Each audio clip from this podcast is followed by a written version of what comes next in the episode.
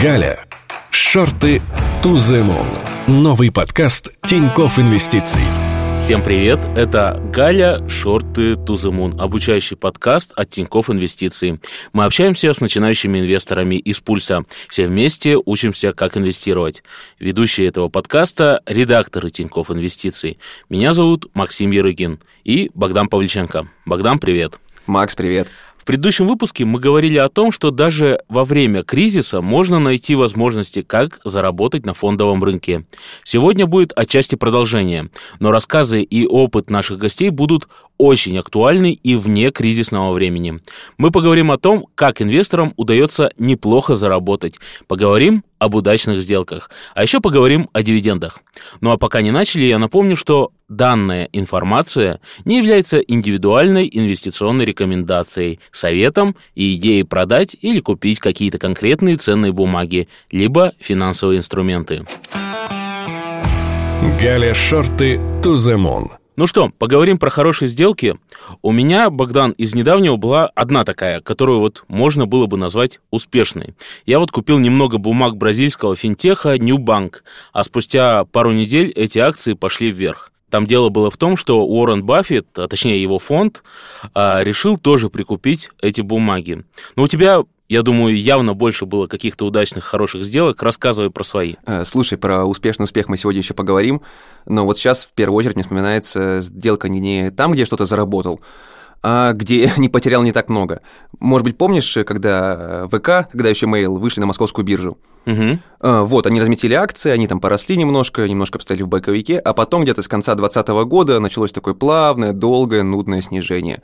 И э, в какой-то момент я смотрю на график и вижу, вот, вот он, разворот.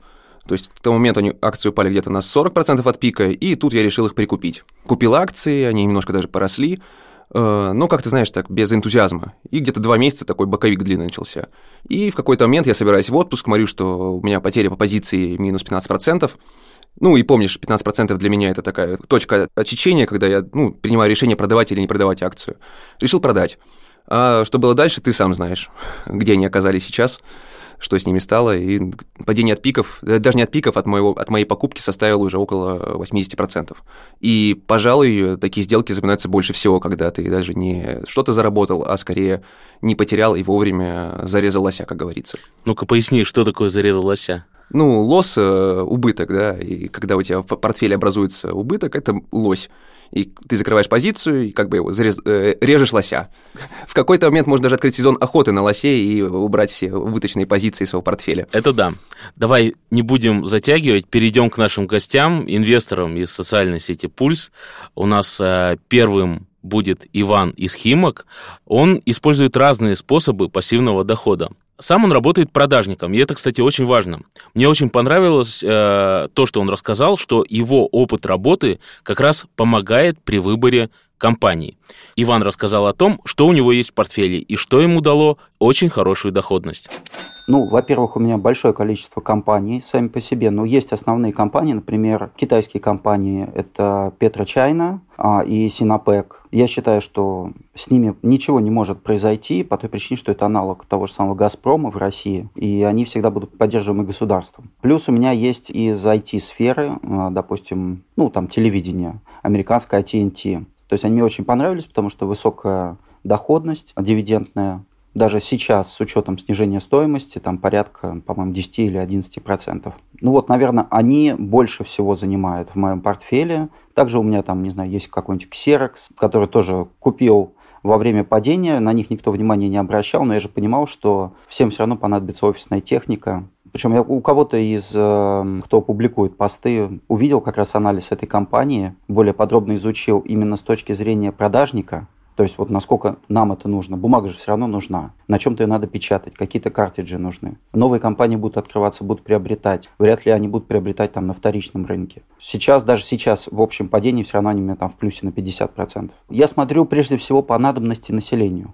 То есть нужны ли людям услуги данной компании? Нужны ли они сейчас и нужны ли они будут, э, ну не знаю, там через 5, те же самые 10 лет? Например, если взять там крупные наши компании, даже сетевые, у нас есть там X5, это вот пятерочка, перекресток, магнит, Ашан, не знаю, метро. Ну, то есть мы можем просто своими глазами вокруг наблюдать, что открываются, какие магазины Что происходит в самих магазинах? так как он не там относительно недалеко от дома, они у меня все есть, я периодически в них захожу. Вот магнит стал лучше, даже визуальное восприятие внутри магазина значит, они как-то работают над своей полкой, вкладывают, соответственно, деньги в персонал, чтобы они дальше облагораживали магазины. Я просто сидел и думал, а вот действительно, какие компании стоит покупать, какие компании будут пользоваться спросом. Стал смотреть и наткнулся как раз на варианты похоронного бизнеса. По-моему, это американская компания, которая по всему миру существует. У нее неплохие дивиденды, Сама стоимость акций достаточно низкая, была в районе, по-моему, 25 что ли, долларов за штуку. И начиналась очередная волна ковида. И я с удовольствием там, по-моему, ну, буквально на 100 долларов купил. Жалко, что так мало. Они выстрелили там на плюс 40% буквально там за несколько месяцев. Ну, у меня есть пару слов, э, что называется, по сказанному про похоронные компании. Я вот вообще не думал о таком, знаешь, такая неочевидная для меня история. И еще про ритейлеров. Я замечу, что у нас на днях э, вышел обзор, как чувствуют себя российские ритейлеры, он называется. Его можно найти в том же пульсе в аккаунте Тинькофф Investments. Там достаточно много графиков, разных показателей, всего такого. И, кстати, выводы достаточно похоже с тем, о чем говорил Иван. А, Богдан, скажи, что ты скажешь про навыки продажника? Здорово же, когда вот так вот глаз наметан. А, да, это потрясающий подход, и мне тоже он очень близок. Когда ты можешь, смотришь даже не столько на компанию, на какие-то ее показатели, а пытаешься найти тренд сначала, увидеть его в мире вокруг себя, а потом уже понять, кто из публичных компаний от этого выиграет. А, у меня была похожая история в чем-то. Если помнишь, были протесты в Америке, вот это Black Lives Matter и прочее, прочее и было много видео всяких э, погромов, шествий, митингов, и какой-то видос я увидел, где мужчина снимает из окна, как мимо него идет митинг. И в какой-то момент прямо из толпы в окно прилетает камень и разбивает стекло. В этот момент у меня как бы пазл сложился. Хоп, это погромы, стекла бьют, значит, всем потребуется стекла скоро. Я нашел акции компании, которая производит э, стекла. Она была в Тинькофф Инвестиции, можно было купить ее, и ну, прикупил немножко. Заработал 30%, но потом э, закрыл позицию, потому что у компании, конечно, долги разные. Ну, решил не быть в этой истории долгосрочным инвестором, а просто так спекульнуть на такой теме. Ну и удалось заработать. Да, удалось заработать, но тут интересен даже, наверное, не столько сам заработок, сколько вот подход э, к формированию инвестиционной идеи. Когда ты видишь какой-то тренд раньше, чем его замечают воротнички на Уолл-стрит, да, которые от реальности, конечно, немножко оторваны. Но вот ты здесь, что называется, спекульнул, как ты сказал, да, а Иван несколько раз особо подчеркнул, что все его стратегии, они на долгосрок. Тут в какой-то степени возвращаемся к нашим первым выпускам. Мы говорили о том, что хорошо, если уже есть финансовая подушка безопасности. Вот когда вдруг что-то такое происходит, не приходится выводить деньги из брокерского счета. Давай еще послушаем Ивана. У меня все стратегии строятся на чем? То, что, во-первых, это вложение денег 5, 10, 20 лет. То есть без желания, скажем так, их вывести вот тут и сейчас. Плюс компания должна быть устоявшейся, она должна приносить прибыль и иметь физические, ну, какие-то активы, или физические, или, или интеллектуальные, ну, если мы про IT-сферу говорим. Вот все магазины, там, не, та же самая Victoria's Secret, котики и, и же с ним, они очень сильно просели в пандемию, потому что поток людей сразу иссяк. Но я же понимаю, у них есть товар, у них есть магазины, тот же самый персонал. В крайнем случае, они в e-commerce сферу перейдут более полно, что в результате произошло. Естественно, я их на низах купил, получил свои, там, не знаю, 200% прибыли уже к концу года. Ну, допустим, э, Коти это Тим Кардашьян. То есть у нас так как очень много людей ориентируется на новостной фонд, там, не знаю, Ким Кардашьян выпускает какие-то фото, там что-то у них случается, акции растут. Ну, у нее там э, есть доля в этой компании. Если нету никакого новостного фона, акции начинают падать. Плюс я стараюсь, чтобы все компании, которые я приобретаю, приносили так или иначе дивиденды. Потому что, ну, вдруг что-то произойдет.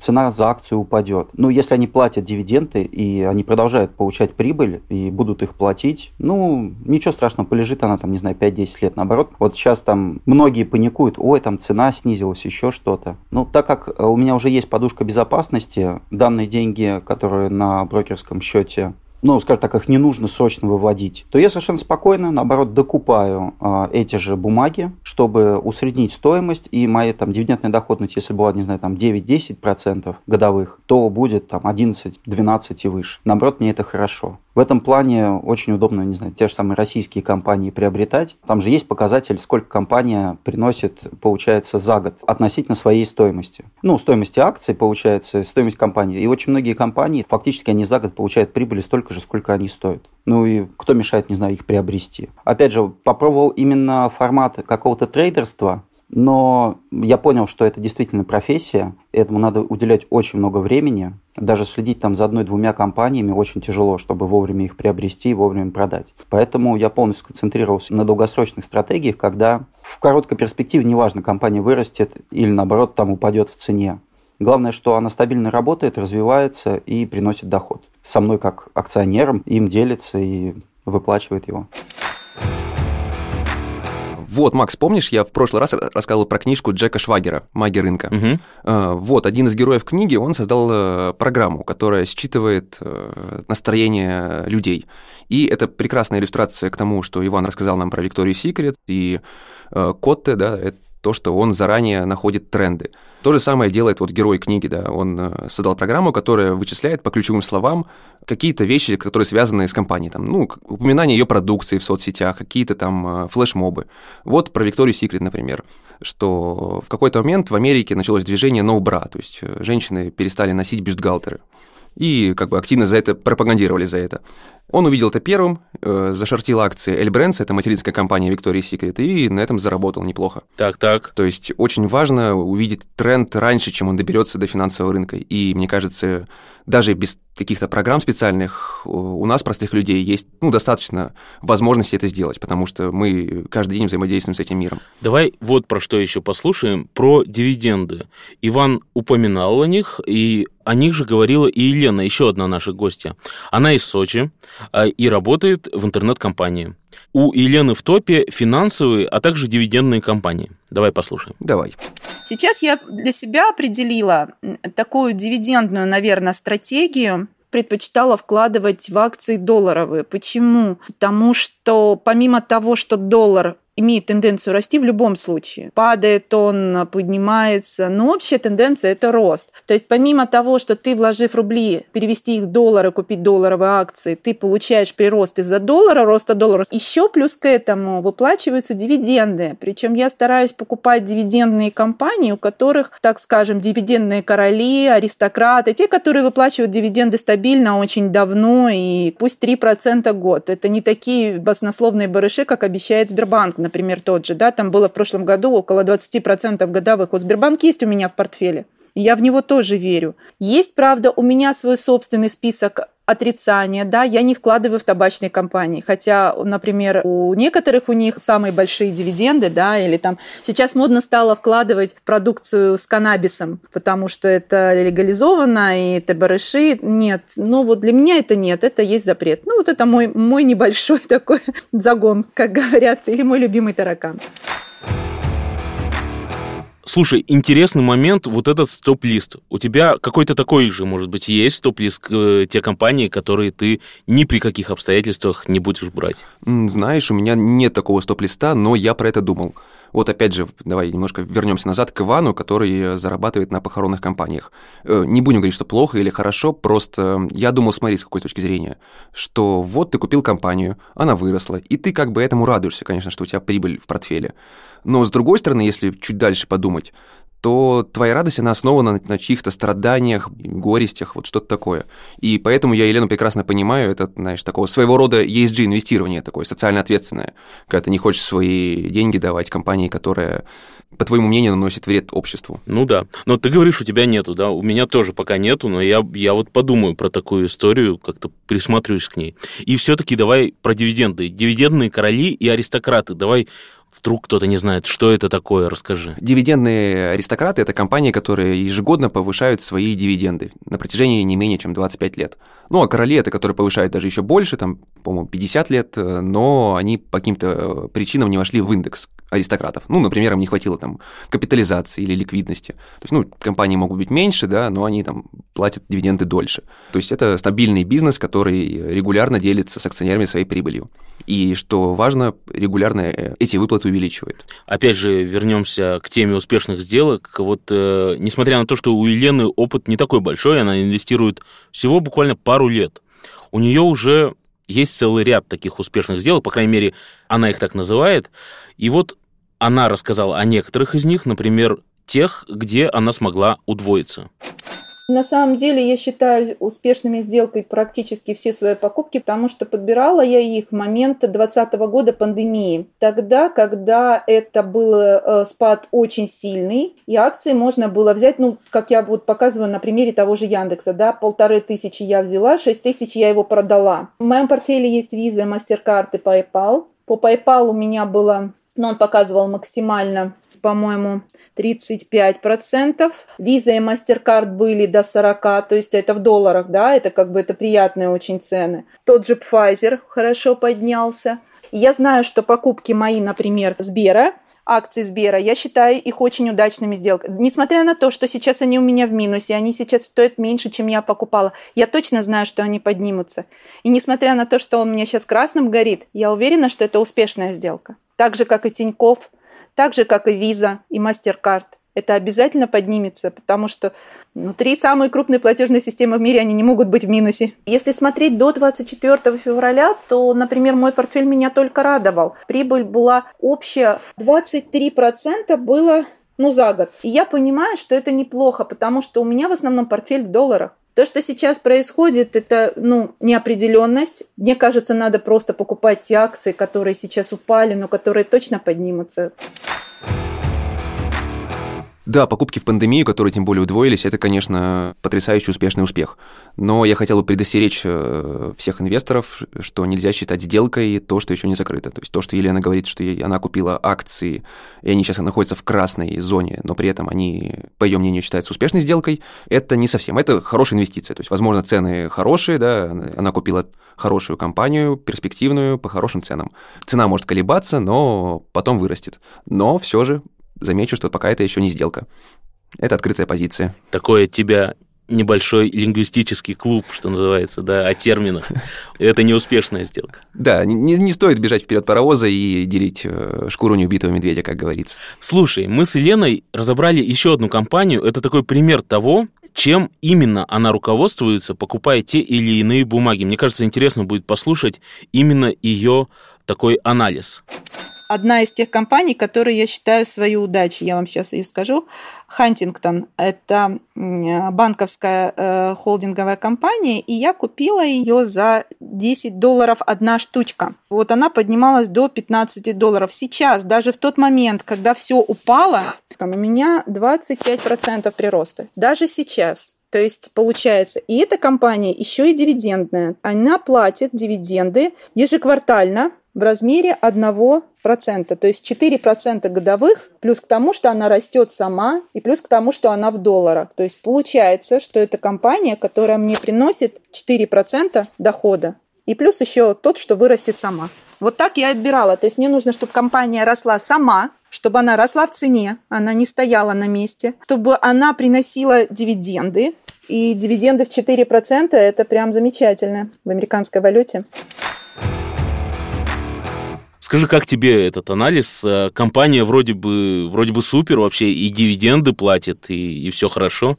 Или они тебя не впечатлили? Э, да, это 4% годовых в год, но все же надо смотреть на показатели, потому что дивиденды, на них ориентироваться не стоит. То есть? Сейчас объясню. То есть э, компания платит дивиденды, это ее прибыль, то есть она распределяет свою прибыль. Нужно смотреть, э, какой процент прибыли она распределяет, растет ли эта прибыль, сможет ли она это делать дальше. То есть вдруг она там набирает долги, живет в долг, но своих акционеров продолжает радовать по каким-то причинам, нам часто неизвестным. Еще что важно, то есть надо с аккуратностью смотреть на дивидендные компании. Почему? Потому что дивиденды – это деньги, выкинутые из компании, из бизнеса. Компания заработала прибыль, она может ее потратить на развитие бизнеса, на какие-то инновации, на захват новых рынков. Но вместо этого она решает, мне эти деньги не нужны, отдам их своим акционерам. Это хорошо в случае каких-то компаний устоявшихся. Например, ну, давай возьмем, возьмем такой банальный пример Макдональдс компания не сможет построить там еще миллион новых Макдональдсов в Америке, да, и там она и так уже есть во всех странах мира. Ну, почти. Ну, почти. Да, да, да. Э, но поэтому она может спокойно распределять свою прибыль, не боясь за свой бизнес. А есть компании, которые стреляют себе в ногу, можно сказать. Поэтому очень важно смотреть на то, откуда компания берет деньги на выплаты, и главное, какой процент составляют выплаты от всей прибыли. А, например, мне очень э, нравилось, как платил дивиденды Тиньков, когда условия были хорошими, что это было где-то процентов 30 от прибыли, это и не в убыток бизнесу, но и какая-то копеечка акционерам. В общем, ты к дивидендным компаниям достаточно настороженно относишься. Да. Давай послушаем последнего гостя на сегодня. Я тут расскажу подробно. А, не так давно у нас в Тинькофф Инвестициях была запущена платформа социального трейдинга «Сигнал» она называется. Вот подключив этот сервис, э, можно автоматически повторять сделки успешных инвесторов. Мы поговорили с Дмитрием. Он автор одной из самых успешных долларовых стратегий. Она называется «Долгосрочный инвестор в USD». А доходность за два месяца у него была около 30 или даже больше 30%. И у него есть еще несколько таких стратегий. Обязательно вот советую нашим слушателям посмотреть, почитать про это. В приложении они доступны, можно ознакомиться, что называется. У всех у них, у этих стратегий Дмитрия, название начинаются с фразы «долгосрочный инвестор». Дмитрий, в числе прочих, также зарабатывает на дивидендных компаниях, но делает он это по-своему. Давай послушаем, как. Много получалось зарабатывать даже не на самом получении, а на новость. Например, компания Распадская, она долго выплачивала очень небольшие, скромные. Но в какой-то момент они э, летом объявили очень большую выплату. Я на тот момент э, шел по улице и прочитал новость. Я ее прочитал довольно быстро, буквально в ту же секунду открыл терминал на телефоне, увидел там уже планку вверх, не успел купить на первой планке, но там их было несколько. Успел купить на какой-то, ну, на второй, по-моему, планке очень значительную позицию. И буквально к вечеру того же дня то, что я купил утром, уже сильно-сильно переоценилось.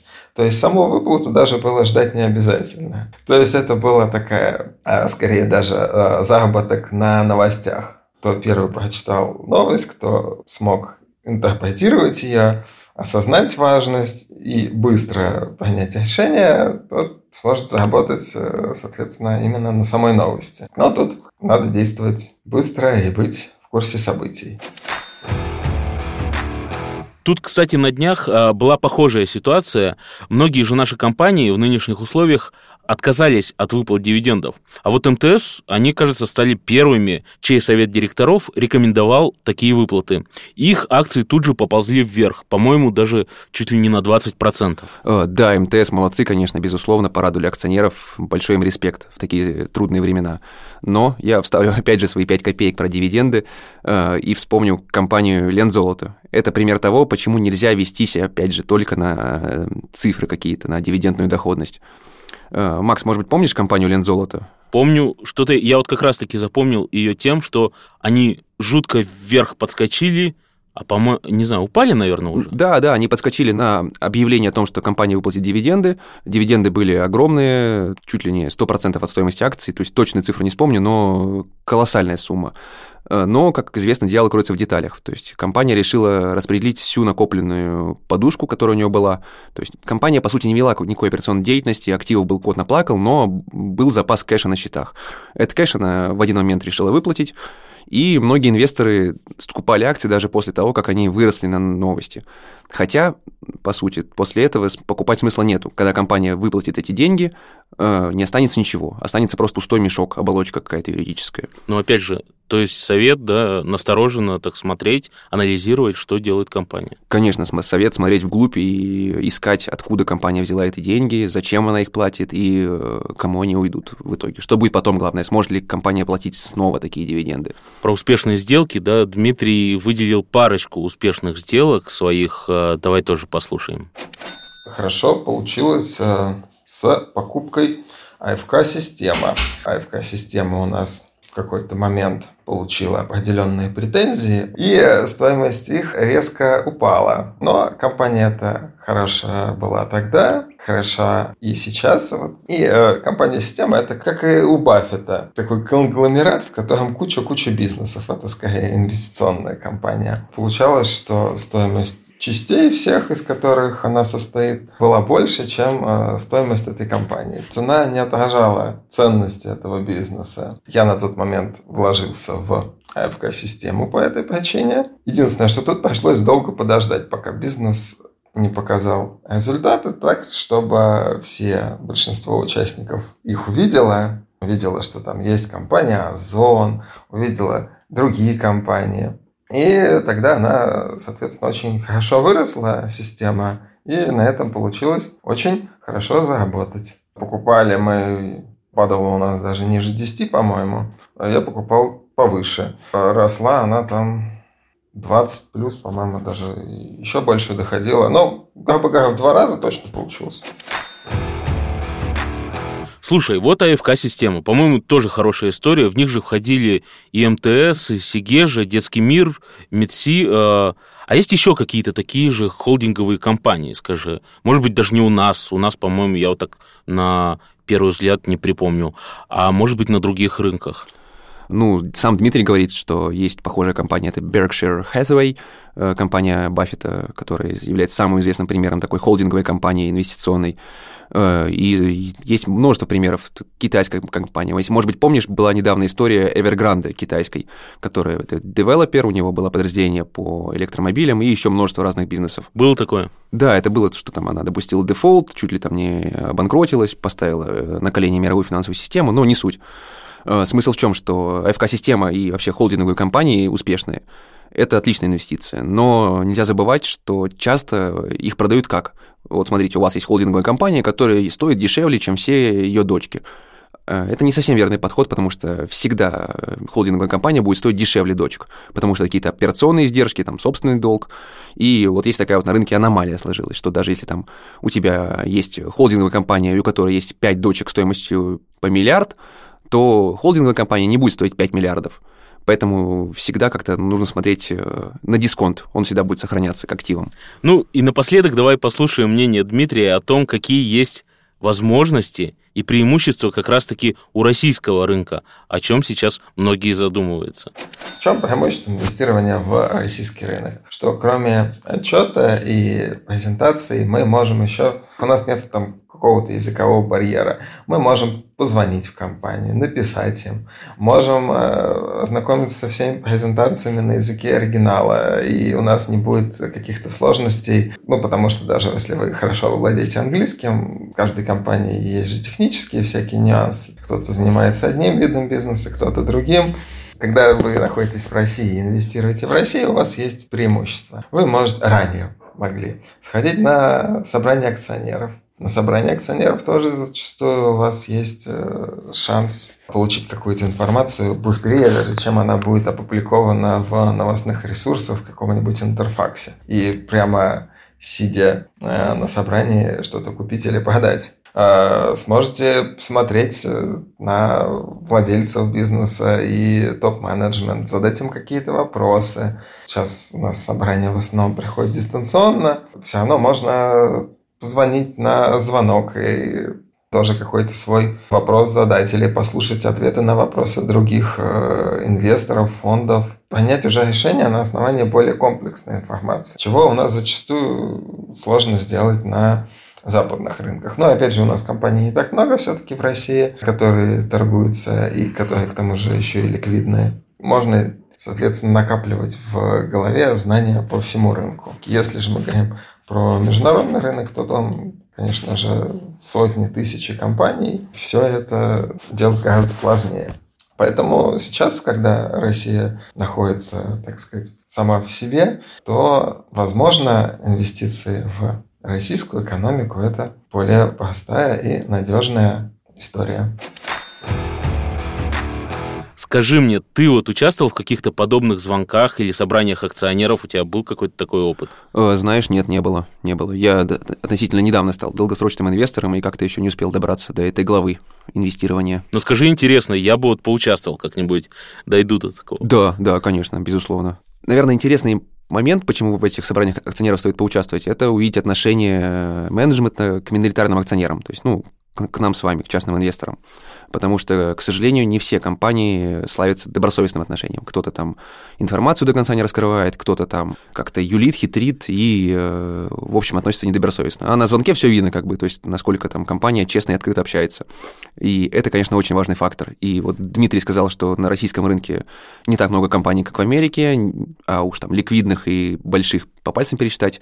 К сожалению, тех, кто хорошо относится к своим акционерам, еще меньше.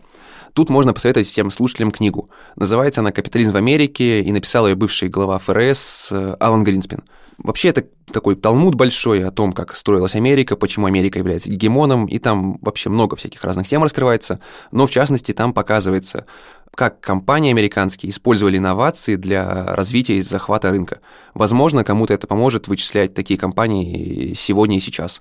То есть смотреть не столько там, на дивиденды, не столько там, на текущие показатели бизнеса, а смотреть именно на то, как компания движется вперед и использует тренды в обществе. Круто. Ну, давай э, делать выводы, давай итожить. Первый, ищите тренды. Стоит посоветовать смотреть в какое-то будущее – на долгий срок. Истории, знаешь, с похоронным бизнесом и стекольными компаниями э, меня очень впечатлили. Слушай, меня тоже впечатлила история с похоронным бизнесом, я, пожалуй, подумаю еще немножко об этом. Ну и второй совет, кроме трендов, это если хотите заработать на дивидендах, то смотрите не только на них, не только на цифру доходности, но и смотрите на какие-то фундаментальные показатели, на прибыль, на выручку, на, на динамику этих показателей, э, ну и вообще на то, как развивается бизнес. Ну и еще один вывод такой, да, о чем мы в конце уже говорили, я о чем ты говорил в контексте той книги, которую стоит прочитать, изучайте отношение компаний к вам, как частным инвесторам. Э, да, потому что насколько бы хорошая компания ни была, если она не воспринимает вас как э, часть себя, то, к сожалению, ничего получить от нее не получится, кроме, может быть, там роста капитализации.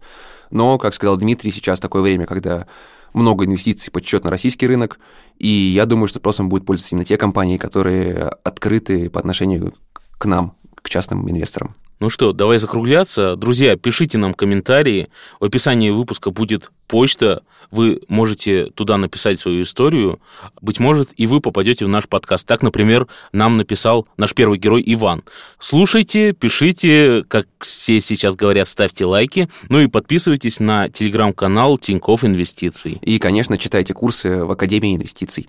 Э, кстати, недавно там вышел новый э, курс про брокера. Зачем нужен брокер и вообще как устроен рынок брокерских услуг. Э, очень интересный. Всем советую. Классно. Ну что, всем пока. Всем пока. Галя. Шорты to the moon.